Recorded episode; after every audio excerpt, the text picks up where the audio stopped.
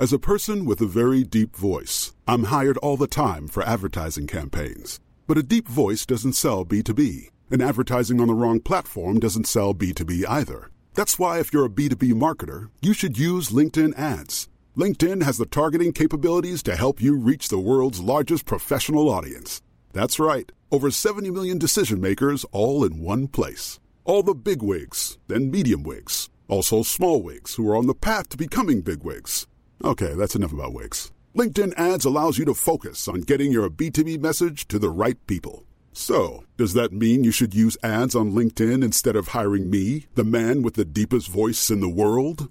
Yes. Yes, it does. Get started today and see why LinkedIn is the place to be to be. We'll even give you a $100 credit on your next campaign. Go to linkedin.com slash results to claim your credit. That's linkedin.com slash results.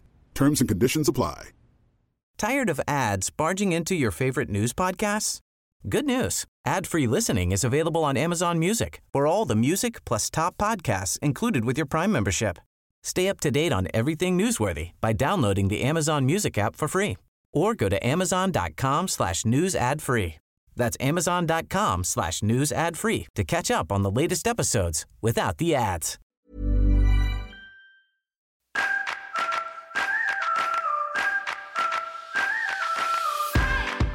And welcome to Changing Politics, a podcast that's half jokes about this week's news, half reporting terrible things and explaining what you can do to help. I'm Gráinne Maguire, three parts righteous anger, one part awkward Theresa May ABBA dancing. And I'm Marie Le Conte. Don't mess with me. I'm wearing a gilet jaune right now and I'm not afraid to use it. They've certainly made kids on school trips walking along the street in little high vis vest tops look a lot more threatening, haven't they? this week, we'll be exploring the terrifying world of rent and seeing how we can make a difference. But first, let's get stuck into the relentless hell that is current affairs. so, we were supposed to be recording this podcast during the crucial vote on Theresa May's Brexit deal. It was going to be thrilling. Personally, I was hoping it was going to be like election night, and every now and then I get to rudely interrupt you, Marie, by shouting, Sorry, we've got news from Westminster, like David Dimbleby but with less of like a sexy granddad vibe.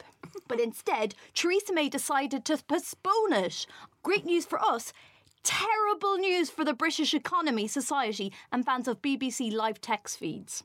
Honestly, at this point, we just have to assume whatever Theresa May says, the exact opposite will happen. If she says there's going to be a vote, there won't be. If she says she won't resign, she'll be gone by the end of the week. If she talks about friendship between France and the UK, she'll send an invasion force to Calais the very next day. No, hang on, hang on. War against Spain, not France. I would like to make it clear once again. I think it was General Bulls on Twitter today. He said, actually, I'm for a second referendum, but the only two options are the Norway option or war with Spain.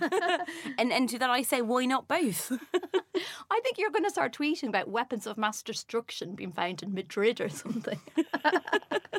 so, the reason that she's postponed the vote, of course, is that she knows she's definitely going to lose it. You can't just put this deal forward and then cancel it at the last minute when it's clear no one's going to turn up for it.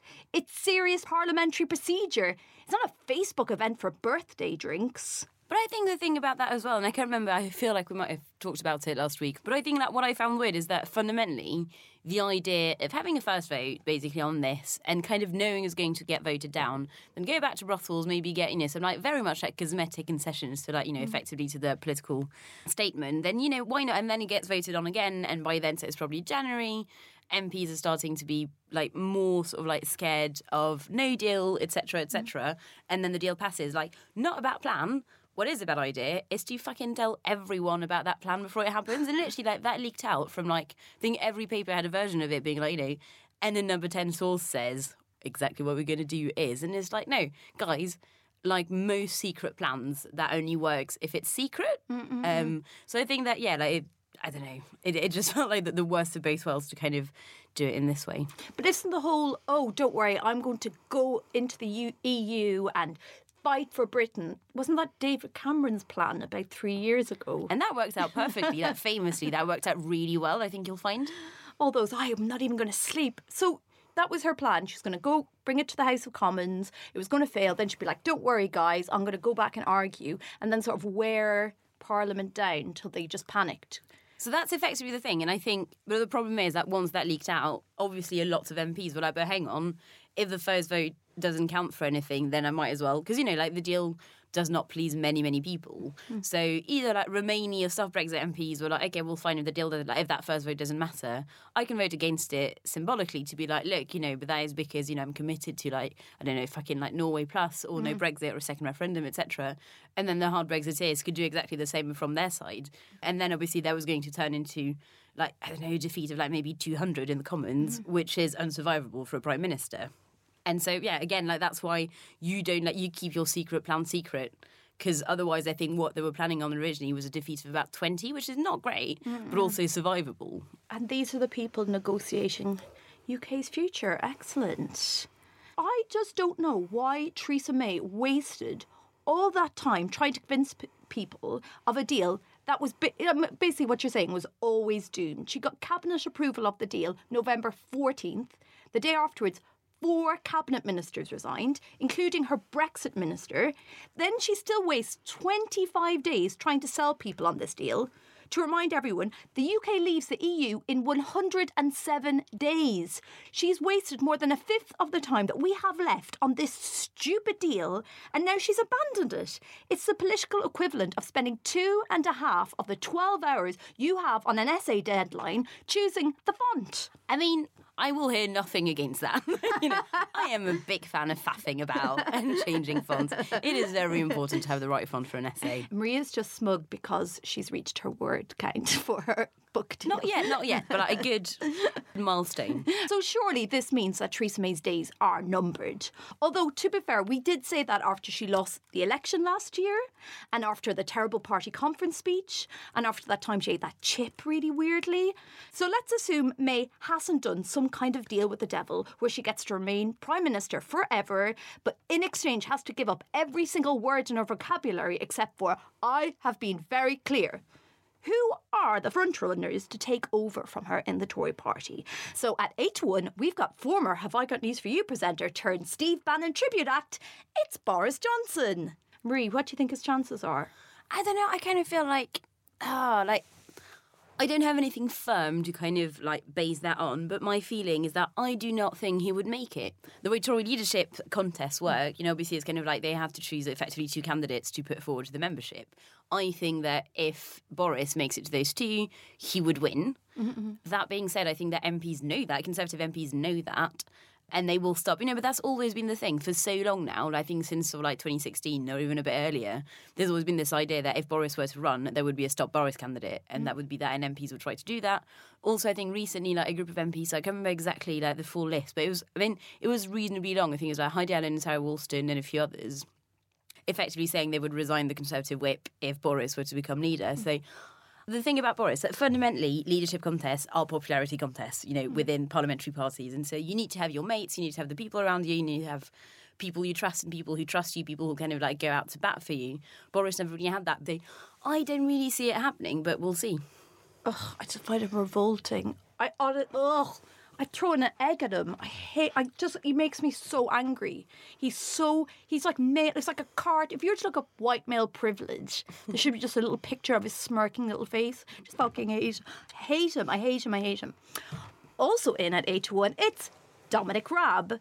So Raab is probably most famous for resigning from government in protest at a deal that he technically negotiated and for being confused about the location of France. However, he's not just ignorant, he's also deeply unpleasant. Last year, he said that people who use food banks didn't do so out of poverty because they had an occasional cash flow problem, which is technically true in the same way that a drowning person has an occasional oxygen flow problem.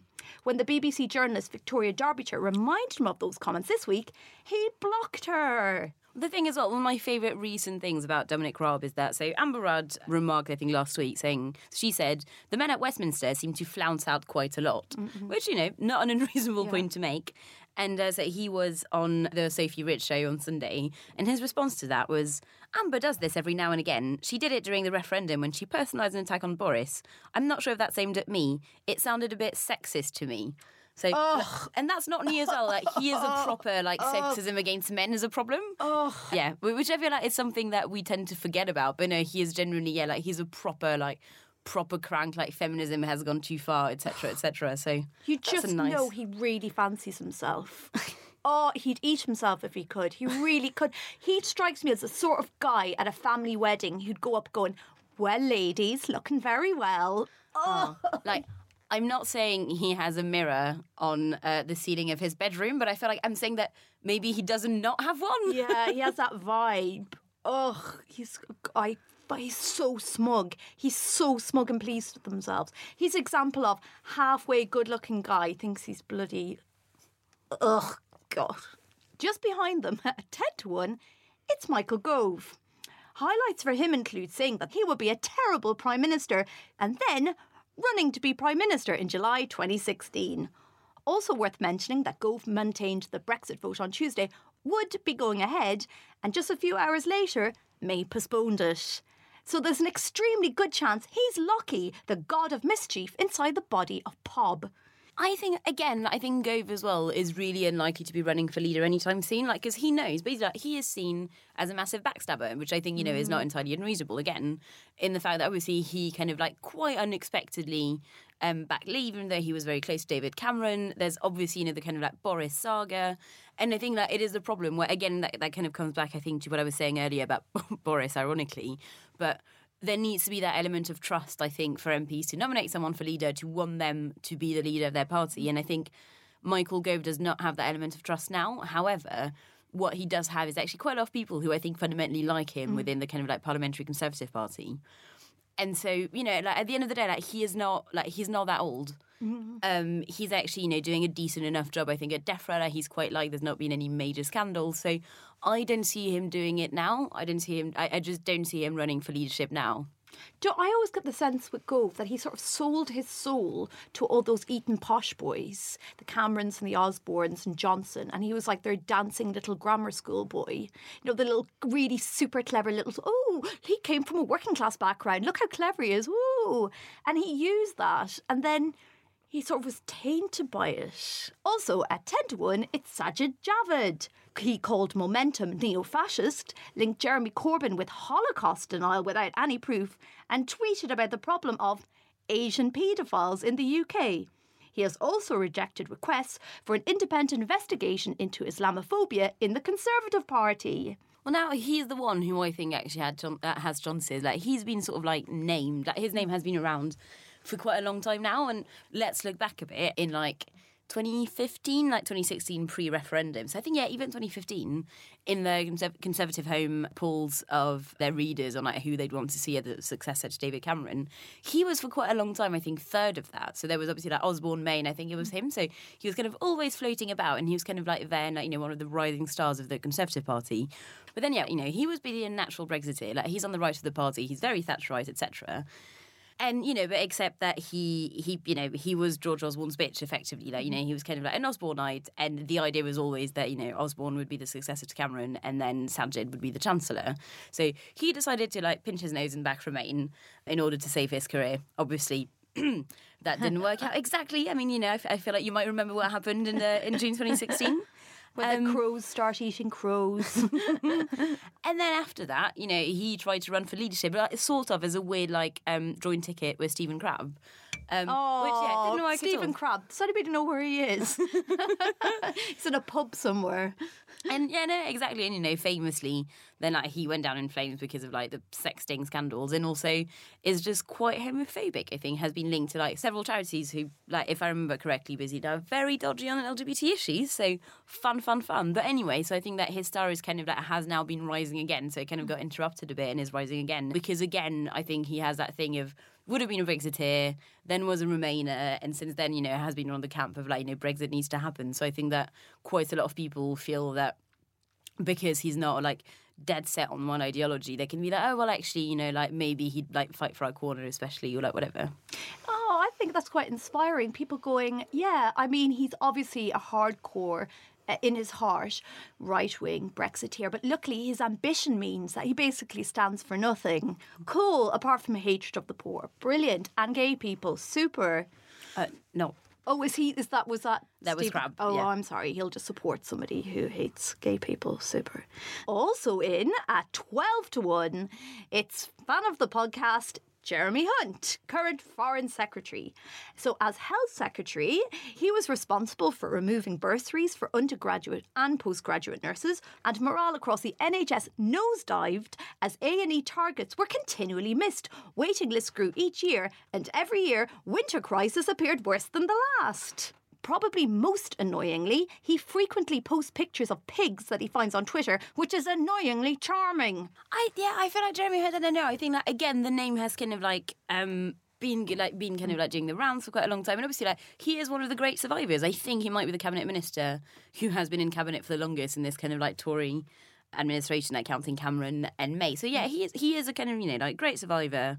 But that being said, I think that you know for, for reasons you you've just outlined, like he's not terrifically so like popular with the public. So I'm not entirely sure that's what you know i guess mm. like you know like the tories would want because the tories do kind of like winning sometimes when they're not mm-hmm. busy sort of like fighting each other to the death. So i'm not really sure. I feel like i've not heard much from him for a while now.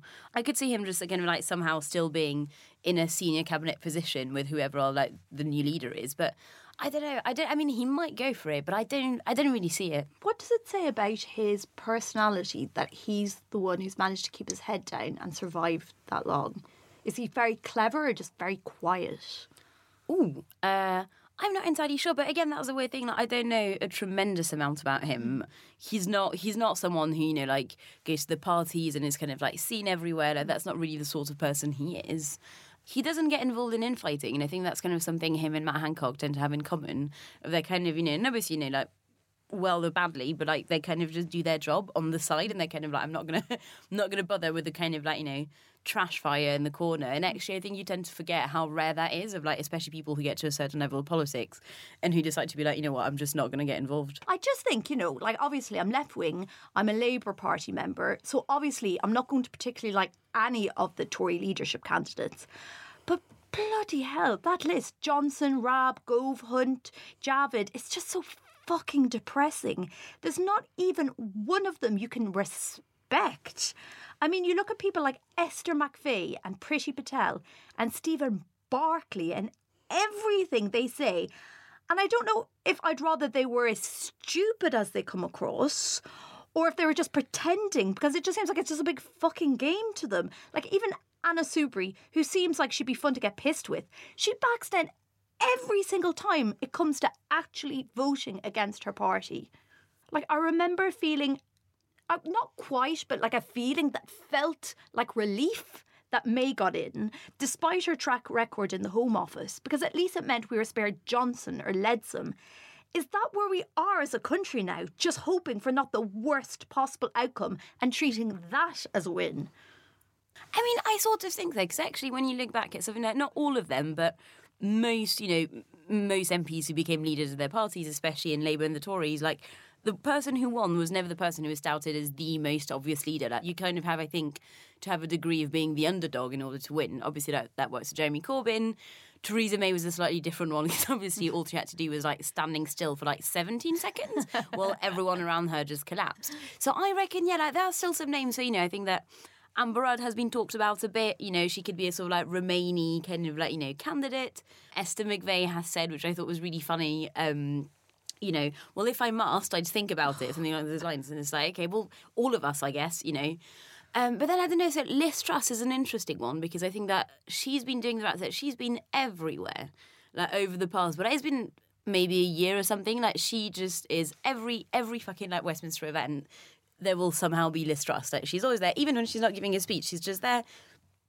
She's the one who helped launch Freer, the thing, the free market think tank, earlier this year, last year. I can't remember. Oh, lovely. Free market politician. Wow.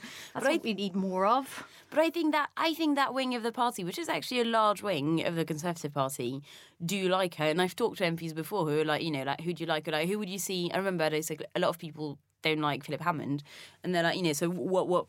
Who would you like to see as chancellor? And I've heard a few times of like Liz Truss, so she could be a surprise candidate. And then I don't know. I mean, I I doubt that Gavin Williamson will make it. You know, the the great Francis Urquhart of our times. Oh, Um, but yeah, but I don't know. There might still be, you know, like 2010 intake.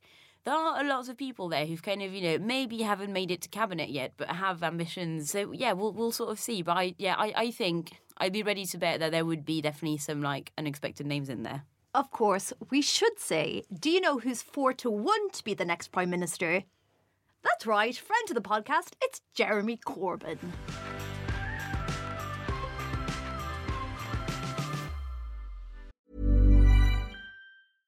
Flexibility is great. That's why there's yoga. Flexibility for your insurance coverage is great too. That's why there's United Healthcare Insurance Plans.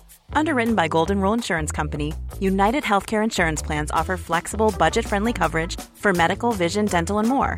One of these plans may be right for you if you're, say, between jobs, coming off your parents' plan, turning a side hustle into a full hustle, or even missed open enrollment. Want more flexibility? Find out more about United Healthcare Insurance Plans at uh1.com. Say hello to a new era of mental health care. Cerebral is here to help you achieve your mental wellness goals with professional therapy and medication management support. 100% online. You'll experience the all new Cerebral Way, an innovative approach to mental wellness designed around you. You'll get a personalized treatment plan from a therapist, prescriber, or both in a safe and judgment free space. Your cerebral therapist or prescriber will outline a customized plan with clear milestones along the way so you can get to feeling your best. With Cerebral, you're not alone in your mental health journey. We're here to empower you to live a fulfilling life. So take that first step towards a brighter future and sign up today at cerebral.com slash podcast and use code ACAST to get 15% off your first month. Offer only valid on monthly plans. Other exclusions may apply. Offer ends July 31st, 2024. See site for details. Tired of ads barging into your favorite news podcasts? Good news. Ad-free listening is available on Amazon Music for all the music plus top podcasts included with your Prime membership. Stay up to date on everything newsworthy by downloading the Amazon Music app for free or go to amazon.com slash news ad free. That's amazon.com slash news ad free to catch up on the latest episodes without the ads.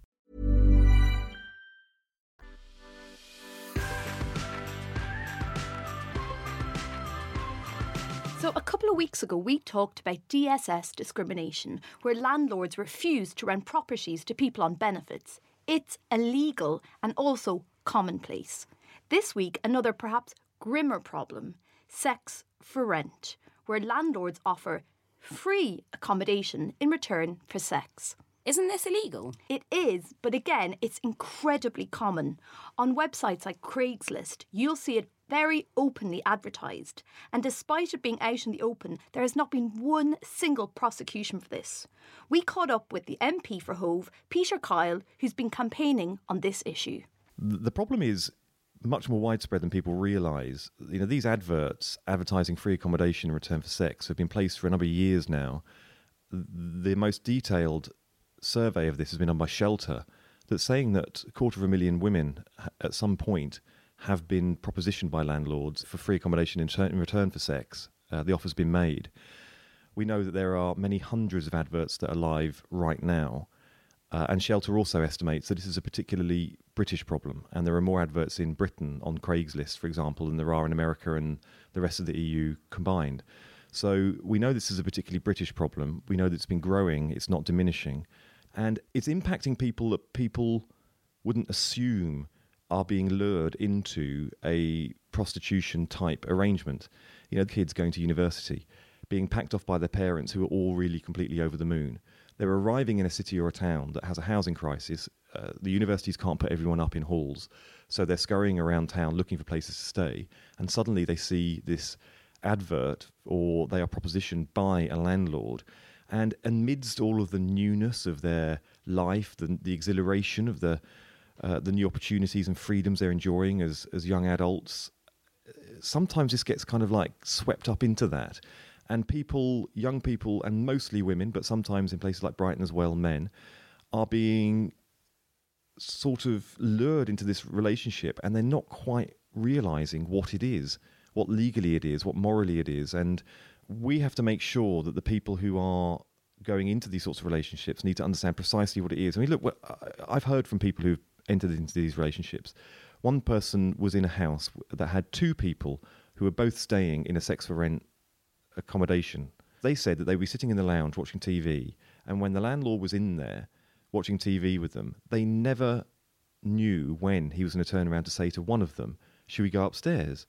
So the kind of you know blurred lines that come with because it, because the payment is accommodation does not hide the fact that this is coercive. But how do we give rights and those same sort of responsibilities when the people who are entering the relationship don't understand precisely what they are entering in the first place? And then by the time they do understand it, it's too late because they're stuck in a house where the landlord can turn to them at any point and say, let's just pop upstairs. And there's nowhere else for them to stay. It'll take weeks to find somewhere else, and they might not have the money to find uh, anywhere else. So, for many of these young women in particular, but also young men who are in these relationships, it is a choice between going upstairs and having sex or sleeping on the streets. So I feel like we spoke about this a couple of weeks ago, like you know, kind of like flat horror stories, like renting horror stories. But when you add sexual menace into the equation, it's even more horrific. And I think is the thing as well where I'm not. You know, I'm, I personally, you know, um, am not anti-sex work. I think that sex work should be decriminalised. And I think, yeah, it is that weird thing where I'm not, as a result, fundamentally against the kind of like general idea of someone, you know, if it is like a kind of contract where, let's say, someone is like, you know, offering sex in exchange for rent. But clearly, I think with those situations, like it's just It's like the abuse of power. It's like uh, what is the context of people making these decisions? Like if we had a non insane housing market where people could rent with dignity a reasonable property in London and but then chose to pay in other ways then good for them. But it's a real sense that it's coming from a place of real disadvantage and very vulnerable people being taken advantage of rather than empowered people making a choice. I completely agree, and I don't think actually that is an arrangement per se that can ever ever be truly consensual. Mm. Because it is some you know someone like you're living in their house, and actually you know they can just make you homeless at any point. So it's not something as straightforward as saying you know I will perform a sex act in exchange for a certain amount of money. Like I think that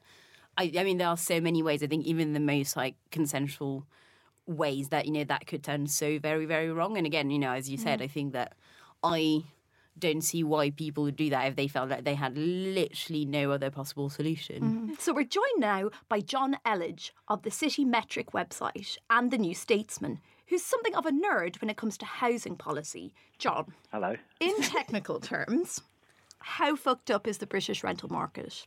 Okay, well, think of the most fucked up thing you can possibly imagine and then square it.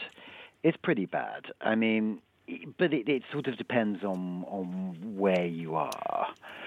So the overriding thing to think about is what the balance of power is between landlords and tenants. And in, in regulatory, term, regulatory terms, um, tenants' rights are pretty weak and landlords' rights are pretty strong. That's probably just a coincidence in a, in a, in a country where uh, 40% of MPs are also buy-to-let landlords. I don't imagine there's any connection there. But, but, but you know, also in terms of, if you think in terms of supply and demand, you know, tenants will be in a much stronger position in a place where they have a choice. So in a in a place you know in a world where lots of people want to live in the same cities because that's where all the jobs are, that's where the opportunities are, and there aren't enough rental properties to go around, that places a lot of power in the hands of landlords. Um, so tenants are, as you so neatly put it, fucked. And so we've seen Sadiq Khan raise the idea of rent controls for London in the last week. Is that something that would help the market and would it help stop sex for rent? I, I hate to say it, but I think probably not, because the as I say, the the, the problem is is the number of uh, places to live, and in proportion to the number of people there are looking for those places to live. If you cap the price you can pay for any uh, any home, but there still aren't enough homes to go round, then landlords will find other ways of choosing which tenants they think are, are the most attractive ones. So they might, for example, say, well, you know, okay, you, you're saying you'll pay me the same amount, but you're on housing benefit, and I don't quite trust that that's going to be there in a couple of years, so so you're out. Mm. Or they might think, oh, you know, she I, I, I quite like her. Maybe maybe I will prefer her over this other person. You know, if you take finance out of the equation, then landlords will just kind of like exert their power in other ways. That is what has tended to happen in in cities such as San Francisco, which have long-standing rent controls. Is there is still quite tough selection processes, even if they're not happening through through the sort of headline cost of an apartment. So if that wouldn't help, what would? Building more homes is the obvious one. You know, if you, if we have more homes relative to the number of people seeking them, then that that by definition weakens the position of landlords and, and strengthens the position of tenants. But that's obviously going to take a while, even if we had a government that was up for it, which is not entirely clear we do. So, so the shorter term measures would be to kind of change the regulations to strengthen tenants' rights. For example, by making uh, you know make, making tenancies longer, making it harder to evict tenants for any reason other than gross, gross negligence. You know, a lot of other countries have much stronger regimes of tenants' rights than than Britain does. There are things that could be done. But another big one, without even changing the law, would be to kind of prosecute the law that is already there. The difficulty we've got at the moment is that that's generally a job for local authorities, and local authorities have got rather a lot on their plate and not enough money to do it with if if we could actually sort of rely on local councils to be enforcing the law as it stands, then that would do a lot to deal with these problems, particularly the dodgier uh, sort of sex for rent ones. Thanks, Jonn. Cheers, guys. So, what is the government doing about it? The good news is that the Home Secretary met Peter Kyle to discuss the issue. The bad news is that the Home Secretary was Amber Rudd, and she's left now. So, here's where we're up to. So, I got the Justice Secretary at the time, it was David Gauke, then it became David Lidington. And David Lidington wrote to me, this was 18 months ago, and he clarified for the first time that sex for rent actually is illegal under the 2003 Sexual Offences Act. And the bit of the law that it actually it falls foul of is incitement to prostitution, which means that the incitement is the criminal act, which means that placing the advert is the criminal act because previously we thought actually the exchange, you know, the sex had to take place in order for the criminal offence to occur. But actually, it is placing of the ad because that is incitement to prostitution. So this is the next bit. You see, I quite naively, as a fairly new MP at the time, thought that clarifying the law and getting a lot of publicity for this would actually just deliver the change and the protection that young people, in particular young people, need in these circumstances. Six months goes past, and I then contact the Department for Justice and say how many prosecutions have there been? At zero. How many arrests have there been? Zero. So I then start asking, well, why isn't the law being enforced? And nobody could answer this question. So I shifted my campaign from the Department of Justice across to the Home Office. Amber Rudd was Home, Home Secretary at the time, and she very, very kindly sat with me for quite a long time. And we went through the issue, and she was as appalled as I was when she was presented with the evidence and actually presented with some of these adverts and the graphic nature of them, the explicit nature of them, the exploitative nature of some of them. She then went away and did a sort of looked into this. We met again and we were in contact several times about it. She obviously then left uh, as Home Secretary, and I found out afterwards she said she'd set a work stream up in the Home Office with four or five civil servants to look into this, but it hasn't reported yet. And again, there's been no arrests yet, which is why I geared up the campaign again recently uh, call the Westminster Hall debate on it, lay down a whole, whole lot more uh, questions, having a real pop at uh, uh, on a few issues in the chamber and doing a lot of media over it, and also working very closely with Shelter and uh, Women's Aid and lots of other organisations who really need to to start uh, amplifying us all together the consequences of this and let people know that actually this is happening. And what can an ordinary person do? This is what Peter told us. Well, where we've got to in this is I've had the law clarified so we know this is an offence. So it's now shifted across towards enforcement.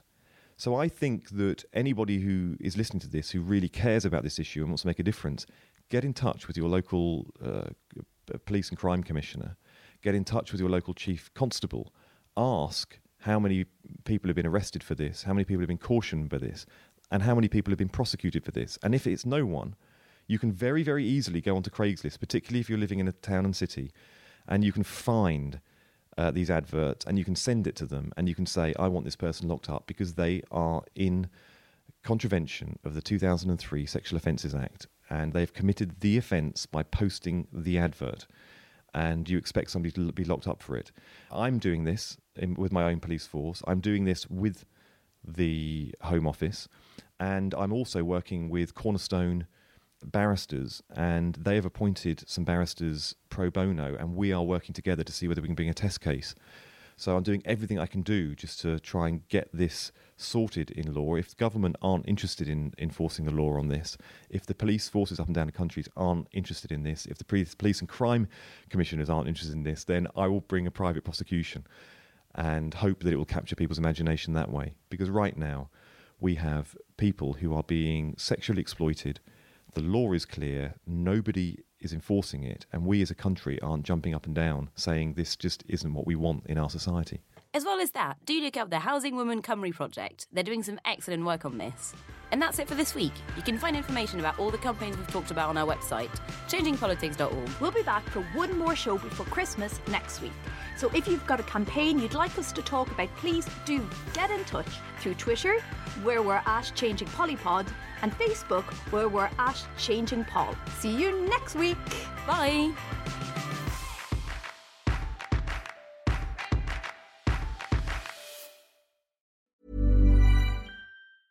Tired of ads barging into your favorite news podcasts? Good news. Ad-free listening is available on Amazon Music for all the music plus top podcasts included with your Prime membership. Stay up to date on everything newsworthy by downloading the Amazon Music app for free or go to amazon.com slash news ad free.